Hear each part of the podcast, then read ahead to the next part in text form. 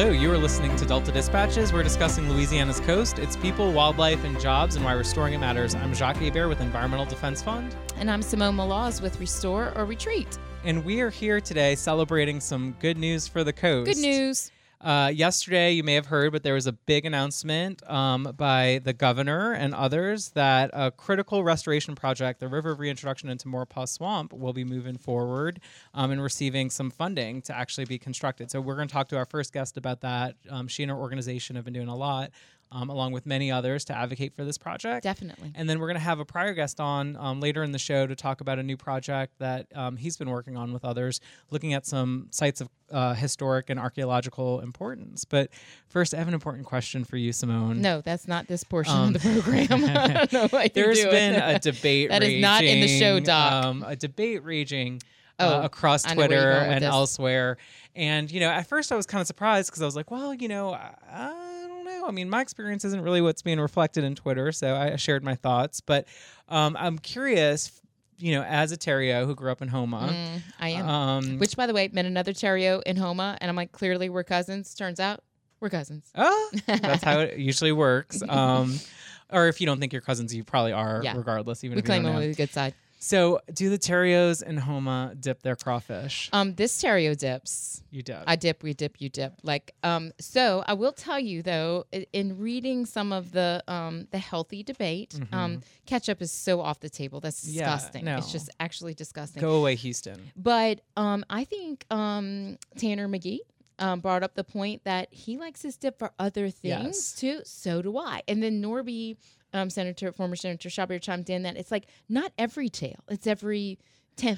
So you, like, it's like a palate cleanser, right? And then for me, we my dad always had the special dip, which was you know it was not just ketchup; it was ketchup yes. and Creole mustard, yellow mustard, mayo, lemon juice, Lea and Perrins, and horseradish. You mix it up, and it's like you know every every 10th mm-hmm. tail. But I loved it on the saltines, mm. you know, See, and, and, the potatoes. And the potatoes, yes. yes, yeah, yes. So I think we can agree on that. We'll it's come like a together. Lyonnaise potato or something like that. Well, but all right. So now that I will got... say I'm not a huge fan of like that kind of central North Louisiana where mm. they boil and then they put their seasoning on there. It makes it mm-hmm. makes your fingers dirty and stuff mm-hmm. like that. But um, yeah, I'm I'm pro dip. I went to one of those. You know, but my husband, I oh. married a non dipper. Billy's a non dipper, but yeah. yeah, you've been able to make it work. Well, so far, yes. All right. Well, I'm excited to welcome our next guest on the show, um, Stacy Ortego, Outreach Coordinator with Louisiana Wildlife Federation.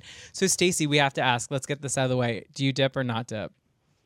Yeah, absolutely. I dip. Okay, there's, there's no other way to eat crawfish. All right. So, see, you know, don't uh, just assume just because you see something crazy coming out of Texas that we all. Did you see somebody was like, when I'm in a pinch, I go to um, cane sauce as a good backup? I was like, oh. I remember the first time I had cane sauce. You know, you thought the same. Um, I was like, oh, this is like Dad's crawfish sauce. Mm-hmm. So I think it could be a good substitute. Yeah. Yeah. yeah. All right, Stacy. Now that we got that out of the way, you've been very busy. Yeah, you had a good week, Stacy. What you been up very, to? Very, very busy week. a very busy week. So, um, let's Stacey. You've been on the show before, yes? I have. Yes. yes. Okay. Why don't you remind folks what you do uh, and tell us a little bit about Louisiana Wildlife Federation, and then we'll share more of the good news. Yeah. Thanks. Well, thanks for having me on. Uh, so, Louisiana Wildlife Federation is a statewide nonprofit organization that focuses on a pretty wide range of conservation and outdoor recreation issues.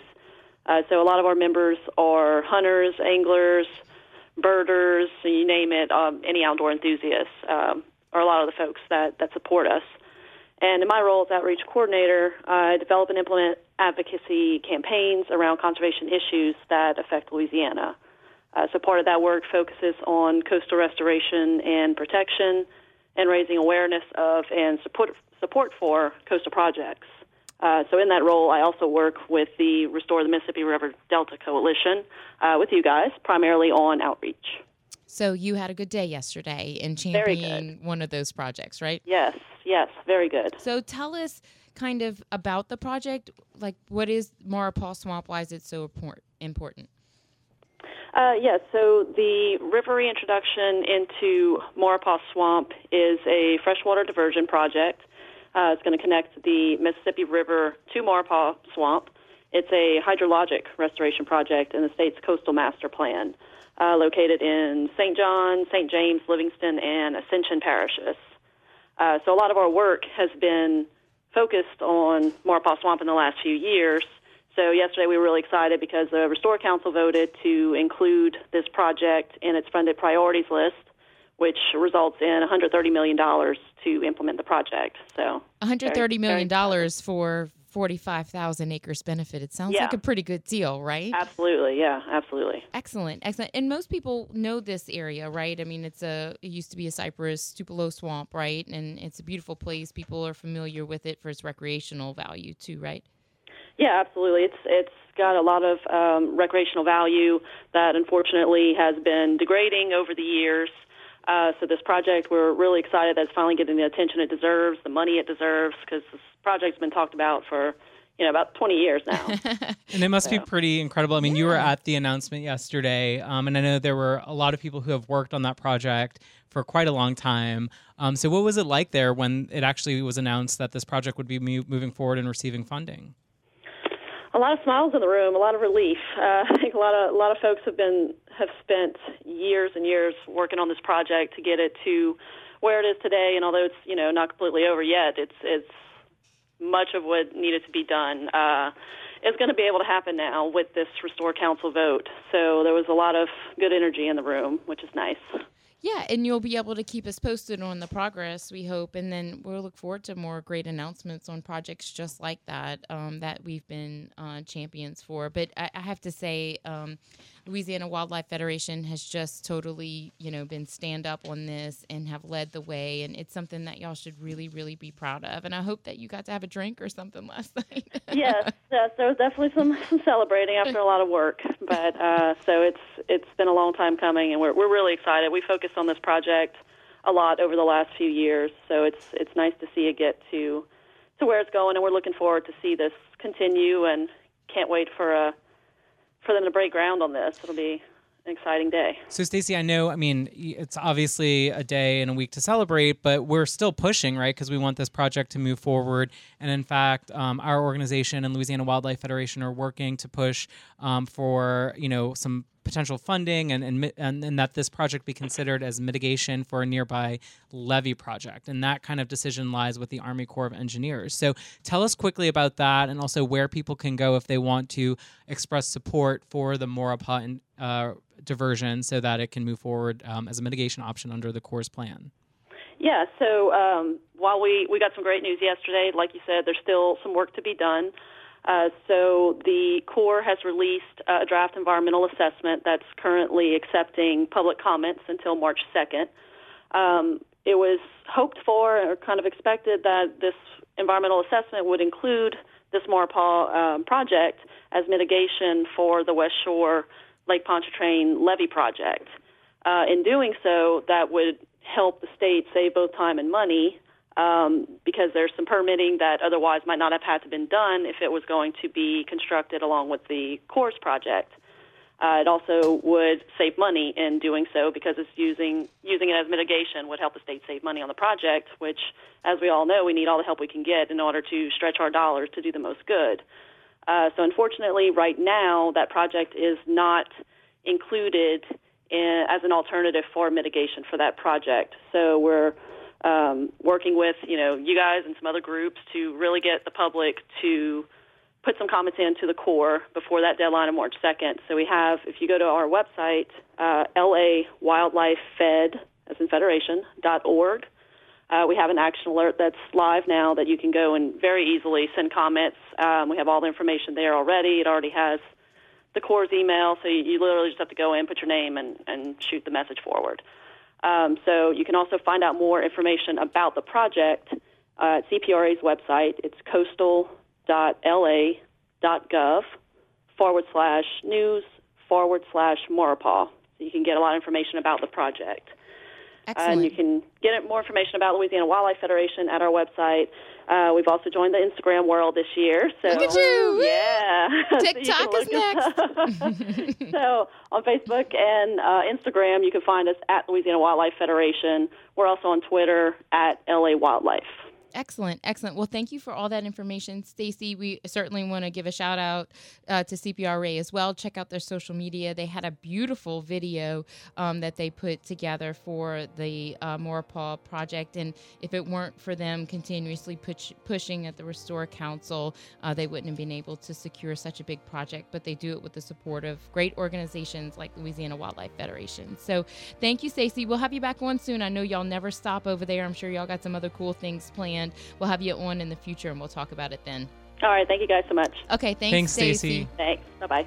You're listening to Delta Dispatches. We'll be right back after the break.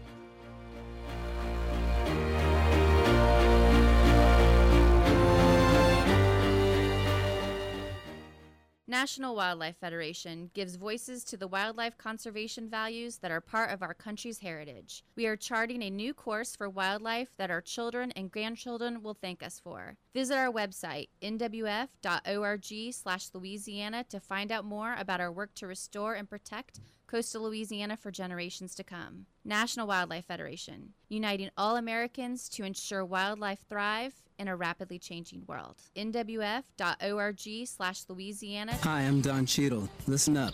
I want to talk to you about something important the Environmental Defense Fund. EDF isn't like some of the other environmental groups. EDF works together with those on both sides of the issue. Despite all the fighting in Washington, EDF has found ways for both parties to support real progress that has made our air and water cleaner and the products in our homes safer. So not only can our planet prosper, so can our future. Go to edf.org to see how you can help. At Audubon, we believe that where birds thrive, people prosper. Nowhere is that more evident than in Louisiana. Integrating science, education, and policy, Audubon Louisiana's mission is to conserve and restore natural ecosystems, focusing on birds, other wildlife, and their habitats for the benefit of humanity and the Earth's biological diversity. Visit la.audubon.org to learn more and support our mission. la.audubon.org. Restore Retreat is a coastal nonprofit organization working in the heart of the Barataria and Terrebonne basins, from the Mississippi River to the Atchafalaya. We work every day to restore Louisiana's coast community and culture with our mission of implementing long term and large scale projects for our irreplaceable region. We'll hope you join us in supporting the solution. Check us out on Twitter, Facebook, and online at www.restoreorretreat.org.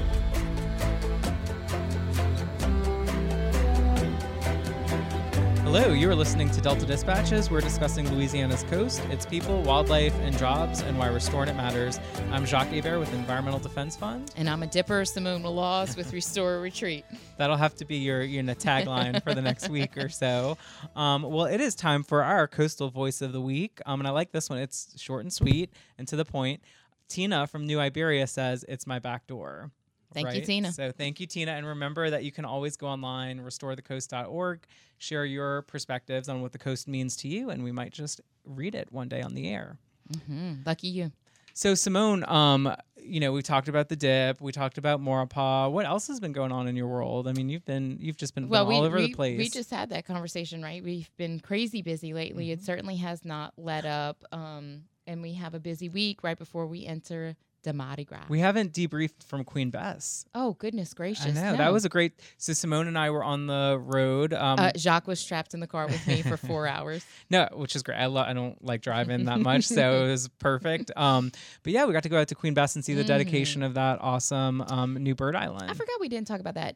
Queen Bess is so it's impressive, but it's so much more impressive in person to be Mm-hmm. out there and to see it. And I talked to Todd Baker from Wildlife and Fisheries this week, and they've already seen a return of some birds, um, which is even sooner than they expected. But um, yeah, I'm I'm really really pumped, and actually that was like a turning point for me because I was I, I didn't really feel a connection to Queen Bess, and it was amazing to go out there. Mm-hmm. Yeah, you're literally pumped because they pumped, Pumped. Sediment. Well, they actually barged in sediment from the Mhm. river and then So they pumped it, pumped barged it. it. and repumped it. yeah, exactly. And it's quite an a, a expansive Mhm. island um, and just a really great story to see that um, project restored. You know, obviously it's through funding from the oil spill settlement.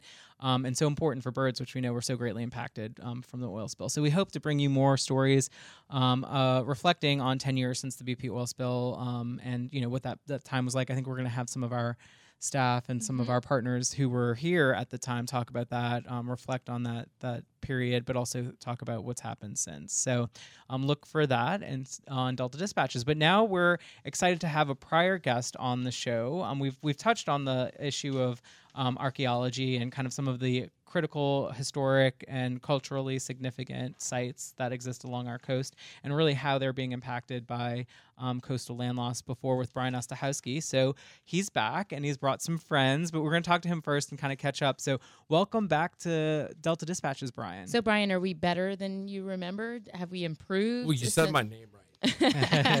we had a whole lesson on that, if I remember Yeah, people- correctly. People, Yeah. get it wrong all the time. But you guys, you guys got it right. It's Cajun. Yeah. We talked about that. Did we Cajunify your name? We tend to do that sometimes. I so- do, but uh, just to touch on what you said, I I don't dip. I'm not, I'm not gonna lie. That's okay. dip. that's okay. That's okay. Yeah. Well, you, what you have dipped and just don't like it? Yeah, I think it's a little it's a little much, but but I do like it spicy, so I Okay. won't meet me halfway. Okay. I'm fair. I'm fair. We won't kick you out just yet, mostly because we got to cover a couple of segments. but- So, so Brian, for those who may have not caught the prior episode, um, tell us a little bit about your background and some of the work that you're doing here in Louisiana. Sure. Uh, I'm an archaeologist working in, uh, as many professional archaeologists do, in a field called what's called cultural resource management, and that's basically archaeology that's not in an academic field. And so we do projects that have federal permits and things like that. Um, we we do projects that have federal permits and things like that. Um, and excuse me. Uh, and because of that, uh, I worked on the BP oil spill project, the cleanup related to that, and uh, worked on that from 2013 to th- 2016. And uh, in doing that project, we uh, surveyed uh, all of the nooks and crannies that the coastline has in Louisiana, all the way to Florida. Uh, and I was on the archaeological team that was making sure that um, the oil spill cleanup wasn't impacting archaeological sites. But in the same time, we're also discovering new sites. And in doing that project, I realized that a lot of sites that people had uh, recorded 20, 30 years ago, or maybe even 10 years ago, were now like totally submerged. Um, Many times by like hundreds of meters offshore. It was like a sort of a big encounter uh, for me. Um, of course, people have known that in a delta environment like what we live in down here in, in southern Louisiana, that um, that the it's a very dynamic and that land loss does occur. But it was sort of shocking to see that all of these uh, archaeological sites that were important to understanding the history and prehistory of southern Louisiana were uh, were now offshore and likely impacted by water, or maybe even totally destroyed. So. Um, I've been sort of beating the drum for advocacy. I feel like we're still in the advocacy phase of of that. Um, you know, archaeology, of course. You know, you have um, uh, living people are the, the most important asset we have, and we take care of them. But oftentimes, the things that we think about the la- uh, the least are the things that are underground, and that's what archaeology is, right?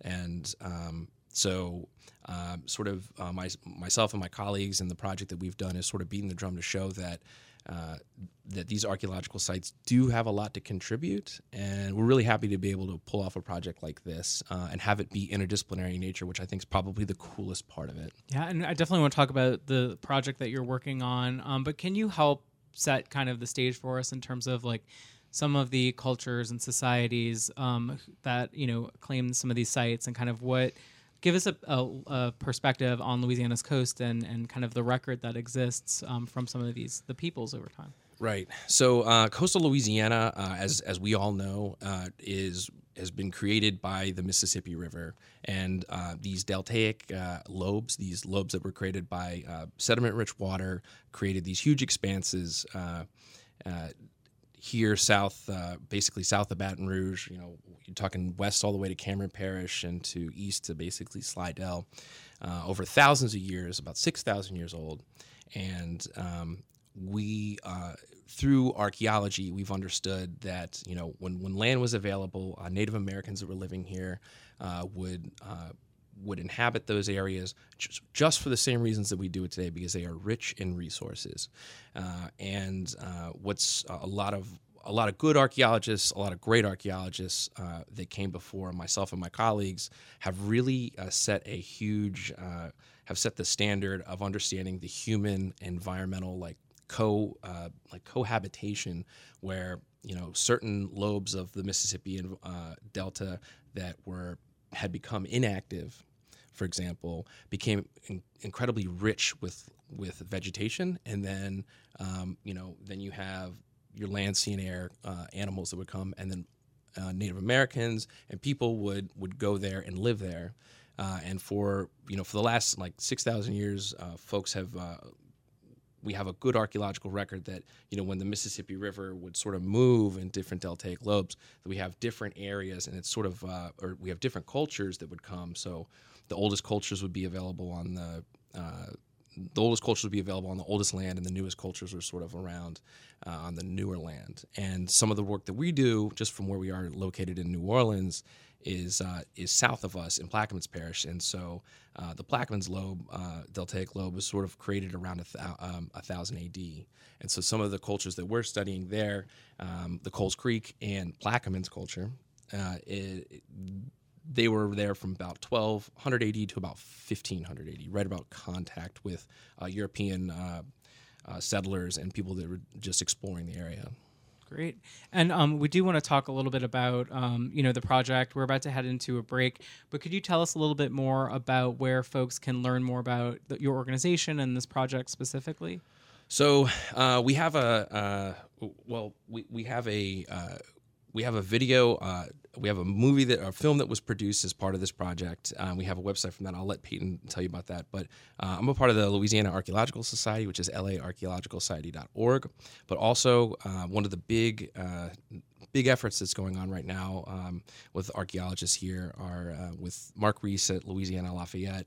Uh, and Tad Britt with uh, the National Park Service up in Natchitoches, where they're doing a systematic survey, and that's called the Mississippi River Archaeological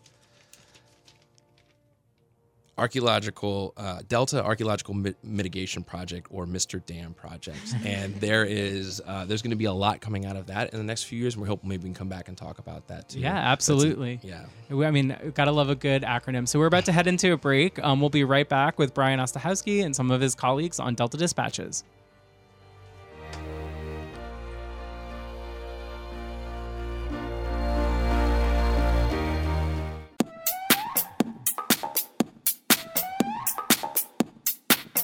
You're on the ASPN network.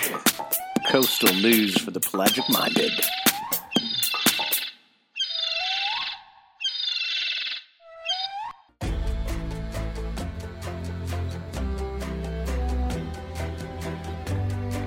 And we're back. You're listening to Delta Dispatches. We're discussing Louisiana's coast, its people, wildlife, and jobs, and why restoring it matters. I'm Jacques Hebert with Environmental Defense Fund. And I'm Simone Maloz with Restore or Retreat. And we are joined uh, with by Brian Ostahowski. Um, we're talking about full house today, coastal archaeology, um, and we're also going to have his colleagues, um, Dr. Theodore Ted Marks, who's a faculty uh, member at, in the academic studio at New Orleans School for the Creative Arts, (NOCCA), and a Center for Creative Arts, forgive me, um, and Peyton Finch, um, director of the film and a former former NOCCA student. So welcome to Delta Dispatches.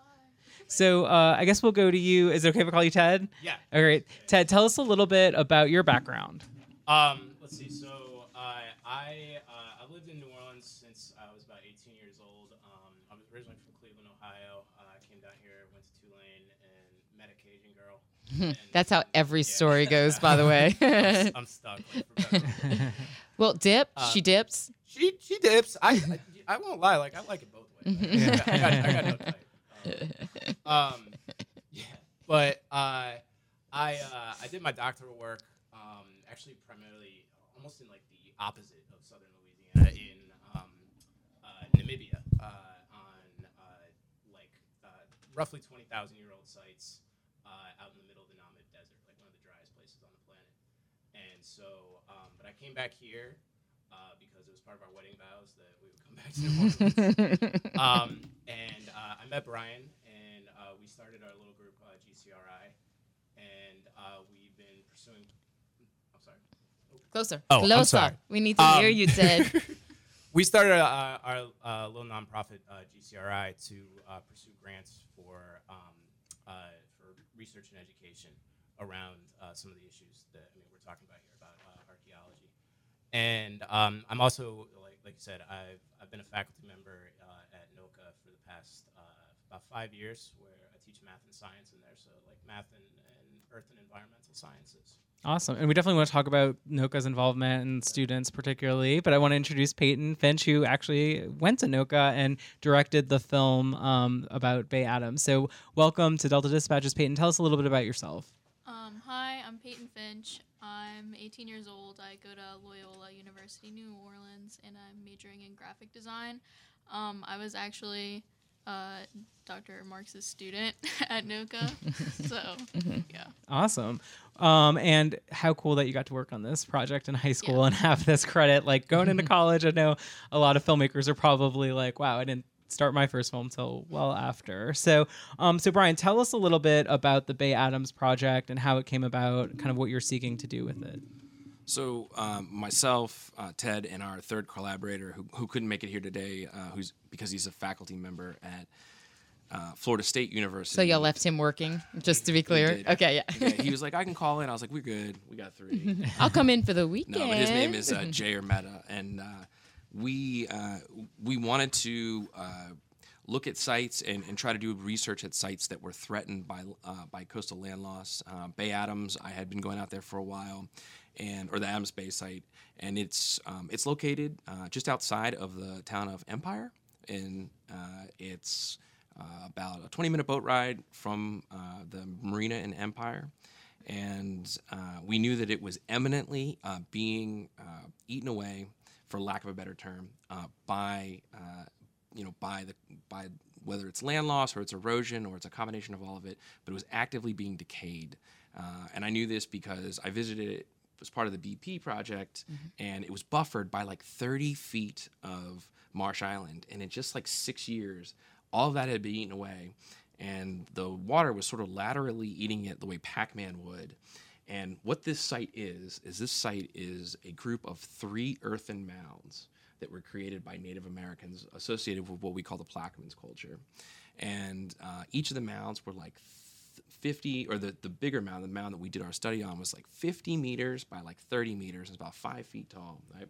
So it was really large and folks would have lived on top of this and and also had like a plaza in the middle but this was a group of three. And one of the mounds was totally gone and this the main mound what we call mound one was like half eaten. So um, we decided to go for a national geographic grant to look at we wanted to look at it holistically. And what i mean by that is we wanted to look at the vegetation we want to look at why is this eroding so fast? Is it because of the health of the island? Like, are there um, environmental factors such as, you know, is it the is it not just the wave action? Is it related to the health of the vegetation there? Is it like the Roseau cane? And we have these invasive species of uh, like the scales that are mm-hmm. out there as well. We want to see is are they sick? So we also had someone uh, named Joey Breaux from Louisiana um, LSU's um, agriculture department. He came out there and we did a vegetation survey, and it looked like everything was healthy, but but nonetheless, the site was actively being eroded, and it was being eroded by like something like I think Ted, and the way we measure this is by we took points along a shoreline with like a GPS unit. It's like a meter, like a year or something uh, like that. R- roughly about that. Yeah. That so seems like a pretty significant thing to eat away at too, right? I mean, this is like taking a bite of an elephant. I mean, I this mean, isn't yeah, a delicate shoreline either. It's like right? a, I mean, ima- imagine a very small pyramid, and it's it's just chopping it in half. I mean, just uh, huge amounts. It's Right, and there's tons of information out of every bite that's taken, mm-hmm. so to speak. Um, you know, we we were able to see through what they call stratigraphy or sort of the, mm-hmm. the, the, the, profile of all the soils. We're able to see living surfaces where folks would have lived on. And there's like discarded items like shells and other bones, like animal bones. So you could tell like what people were eating mm-hmm. and things like that. Um, and from that, um, one of the good things we were able to do is we were able to take um, radiocarbon samples. I'm sure everybody who knows a little bit about archaeology has heard of radiocarbon samples. And uh, we were able to date this mound site uh, to like 1430 to 1450, and that was really important for us to do that. Um, if only to demonstrate that these sites that are sort of on the edge and being destroyed still have something to contribute. And, and Ted, tell us how does NOCCA fit in, and, and what made you want to get involved in this project?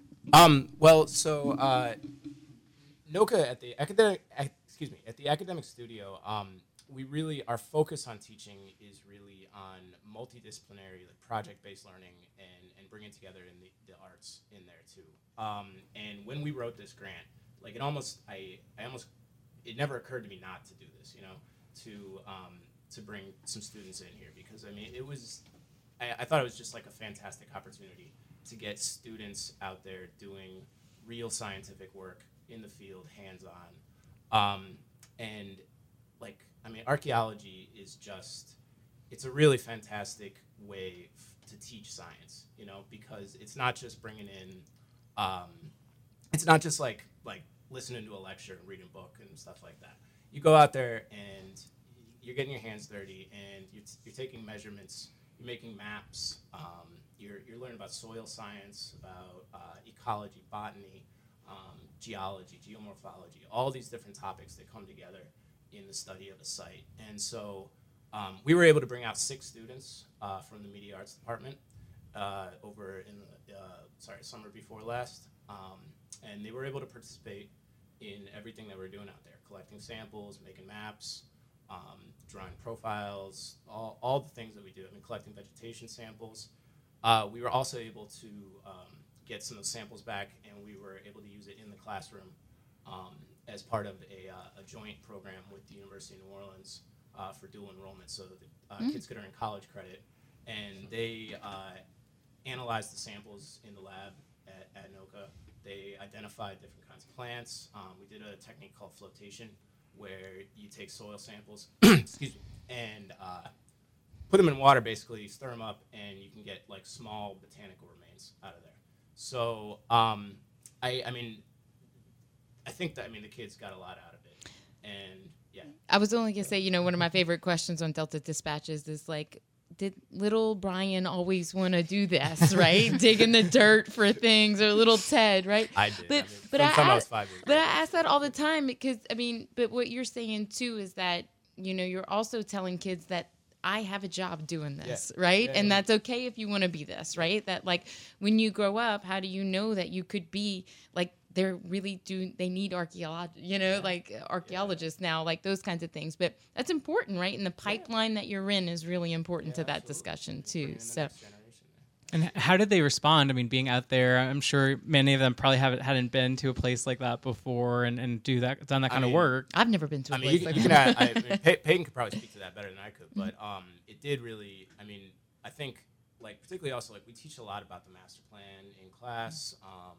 and and I mean, seeing the stuff out there is, is is a whole different experience, though. I mean, when you see the diversion projects and, and the construction around there, um, and what's happening, and getting actually to meet fishermen and, and boat captains and stuff like that, and people who um, have experienced like how the landscape has changed. I mean, it just brings a whole new perspective for, and, and I saw that in, in kids and in their responses there.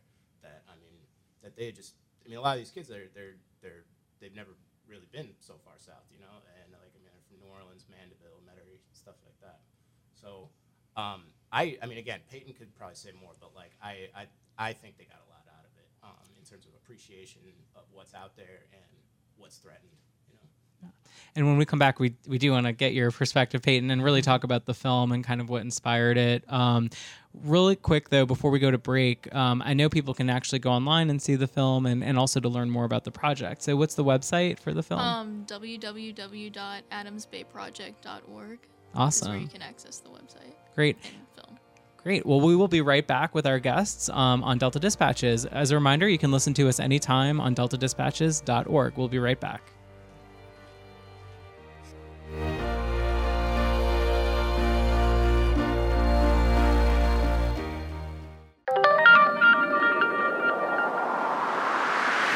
From the bottom of the Marianas Trench, this is ASPN, the American Shoreline Podcast Network. News for the pelagic minded.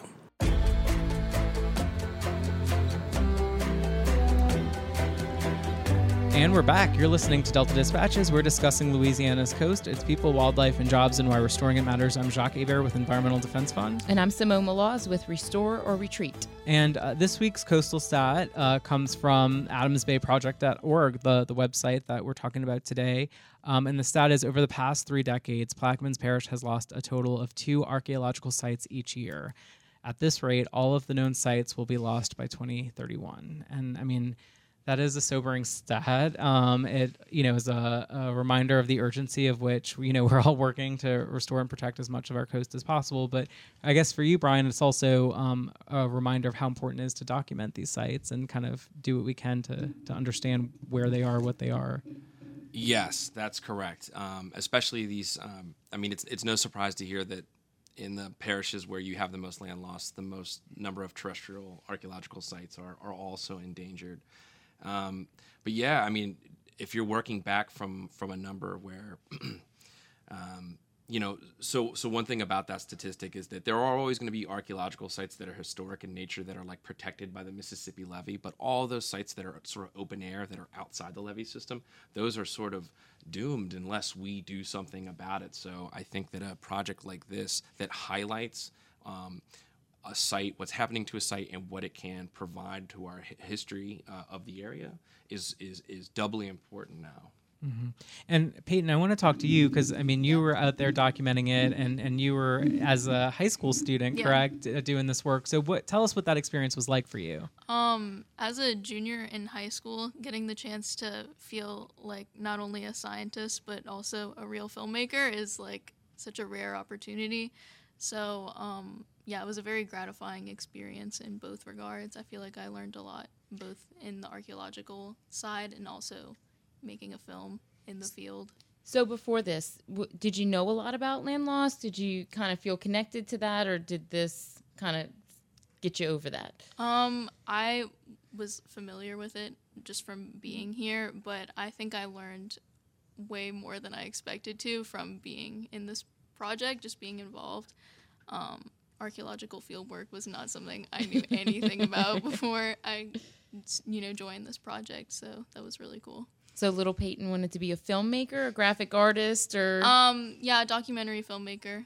Very cool. Awesome. And um, in terms of like getting the film and kind of taking the story of this place and kind of what's happening, tell us a little bit about your process and kind of what went into um, making the film as you did. Yeah, we started pre-production I think in late April of 2018. So we were working on it for a while, but me and my peers, there were an additional five, um, we all worked together to sort of put together what we wanted to come out of this creatively because they gave us complete creative freedom over what we wanted to do. So we decided that we wanted to do a website and a documentary. Um, so we all contributed in different ways to both of those efforts. Um, yeah, we had like a mood board that we went through and then, you know, went back and forth with like a lot of different ideas. Um, I watched a lot of nature documentaries just to get an idea of what kind of shots and like editing I wanted to have in mind. Um, but yeah, it was definitely a learning process. Yeah, well, it's a very powerful film and website. I mean, Thank I you. learned so much. Um, you know, I had some uh, understanding of the site, but learned so much more um, watching the film and looking at the website. Um, and we were talking about this during the break, but just how powerful films are mm-hmm. as a way to engage people and communicate some of these really complex and challenging issues. Mm-hmm. So, um, one more time, where can people go to, to learn about the film and see it? Um, to learn more just about the Adams Bay site, but then also the film, it's all on www.adamsbayproject.org. Awesome. And yeah. I think I read in your bio that you're also working on a book about invasive species yes. in Louisiana. So tell yeah. us about that. Um, so I've been working on that since I was 16. Um, so you, did, you started as a project for my. Yeah, it's. I, I was actually. Okay, Dad. All right, enough credit. Okay, um, it started off. No, oh God, no! It's 100. percent It started off as like an assignment, and then um, I was actually chosen to present the very first draft of it to the school, and then I was like, you know, after doing that, I realized that there was no resource like that available. Like, hey man, I did all the work. digestible you know, for anyone my age to learn about invasive species, it's mostly just scientific papers. So I wanted to create something that was digestible but also like visually interesting. So I've been working on that for a while. Favorite invasive species? Oh, I don't. I wouldn't say favorite, but most visually appealing. Um, I don't know. I like the Chinese tallow. I like uh, the water hyacinth. I guess. Yeah, that one. That's yeah, got a weird, neat pick, story too. Yeah. yeah. that they brought it here for the fair and all that kind of stuff. Yeah. So. Can, can, I just say though? I mean, because this really just speaks to who Peyton is as a person, though. I mean, she, this was this was a, it was a class assignment, and she um she came back with this this book that was just incredible. I mean, it was it was so far above and beyond what we would have ever expected a high school student to produce. Um, I mean, we, we, we were like, you you have to publish this, like you absolutely have, because again, it, I mean, like she said, it, it's never been done before, and it and it's beautiful. On top of that, I mean, it's yeah, I'm, I'm I'm just gushing. I'm sorry. He's expecting the forward to be dedicated to him too. By the way, yes, indeed. well, Peyton, um, I mean, we've had other high school students on before Yeah. um, who have had some involvement in, co- in the coast, and I think one thing that's just really been striking to me um, in doing this work is I feel like you know people of your generation and younger they have so much more understanding and um, passion for Louisiana's coast and these issues than I think I ever did in high school or kn- knowledge certainly. Um, so I mean, do you find that with your generation that like I mean, living in Louisiana, growing up here, going to high school, that you know issues of the coast are more resonant with you all? Um, and and and not to speak in broad brushes, but I guess I just did. Um, so um, yeah, I do think so. It is actually something that I talk about a lot with other people that are my age. So, you know, I think so. I think one of the cool things too. Um, you know, uh, you can be if you want, but you don't have to just be a scientist to, to work in these issues, right? Yeah. So, yeah, cool. Um, and Ted, uh, is this something that you think NOCCA will continue to pursue in terms of doing this sort of environmental coastal education for students? Yeah, I hope so. Um, we are uh, we're planning to reapply for National Geographic money, um, and uh, and NOCCA has been very supportive of us uh, through this entire uh, thing, and so yeah, I mean we we would absolutely like to continue doing this. There are a lot of other sites out there uh, that absolutely need to be studied, looked at, documented, um, and it's urgent right now. So yeah, and I mean there's uh, I, we can get as many students out there as possible to learn and appreciate all this stuff out there. Yeah. Awesome. Well, thank you all so much for being on. I guess time for a fun question to end the show. Um, so I don't know. It's getting to be about that time. I know Simone's getting her throws ready to ride in Iris, right? Um, so I guess the question is neutral ground side or sidewalk Oh. side? I'm I'm biased, totally biased. She won't tell you what side she's going to be on. Uh, well, I'm usually in the parades. Ah, good answer. Okay, that's that's in a good parade, answer. in. not neutral. What about you, Peyton? Uh, I don't know. I'm kind of indifferent. Brian, Um, uh, Ted and I are actually in a Mardi Gras crew together, so we we are march y'all in- rolling Elvi? No. No, we're uh, we're part of the Lucha crew. We're like uh, Oh yeah, Yeah, the we're- fighters. Yeah, That's right. Yeah. That's right. So we're in those parades. Um, but I would be lying to you if I said I'm not. I'm not a neutral ground kind of guy. Okay. Yeah, you got the kind of got the space. Is that the look you're- from a sidewalk person? No, I'm a neutral. Oh, ground. good, Yeah, good, I, made, I made the switch about two years ago. It was a big deal. Never I had, going back. I had to lobby. It absolutely makes a huge difference. It's great. It is. I'm it I'm whichever side is closer honest. But Brian's right. I mean, the, the, that you can spread out, and the, oh man, the sidewalks, like, uh, you know. Um, but it is it is absolutely my favorite time of year. Um, my little girl thinks that we should have a king cake in our house every single day. Like, if there's not one, she doesn't understand that. Like, why why not? You only have so many weeks to have a king cake. It's like Girl Scout cookies. Like, must have king cake. So it's by far my favorite time of year. How I about agree, you? I agree with Miss P. I think uh, it's a shame that I have not had a piece of Randazzo's king cake yet. and in fact, well, don't I, admit that. Yeah. I know I need to go. I will say, growing one. up in Houma, we didn't have neutral ground side or sidewalk side. We had mall or bayou side. All of mine. and um, and I think I know what side yeah, you're. and You're a you mall could- side, right? You could totally catch the parade twice if you hurried up from the start of the parade to the end of the parade, and so that was growing up in Houma was like. so you were back then. both mall Oh yeah, and I bayou. definitely caught it Okay. twice too. By the way, yes indeed. So Well, awesome. Um, well, thank you to all of our guests for being on. Stacy Ortega with Louisiana Wildlife Federation. Congratulations to uh, the Louisiana Wildlife Federation, Coastal Protection Restoration Authority, and all the people who are going to benefit from um, the Maurepas Swamp being protected and restored. And thanks so much, Brian, Ted, and Peyton, for coming on and talking about the Bay Adams project. It's certainly a very important project and worth checking out. And one more time, the website for that is www.adamsbayproject.org. Awesome. Well, we'll certainly want to have you back and hear about what else is going on. I know there's no shortage of things to talk about as relates to this topic. So thank you for joining. Um, we will be back next week um, with some more great guests talking about ways to get out in our coast and enjoy it um, while learning about it. So some ecotourism friends are going to be joining us.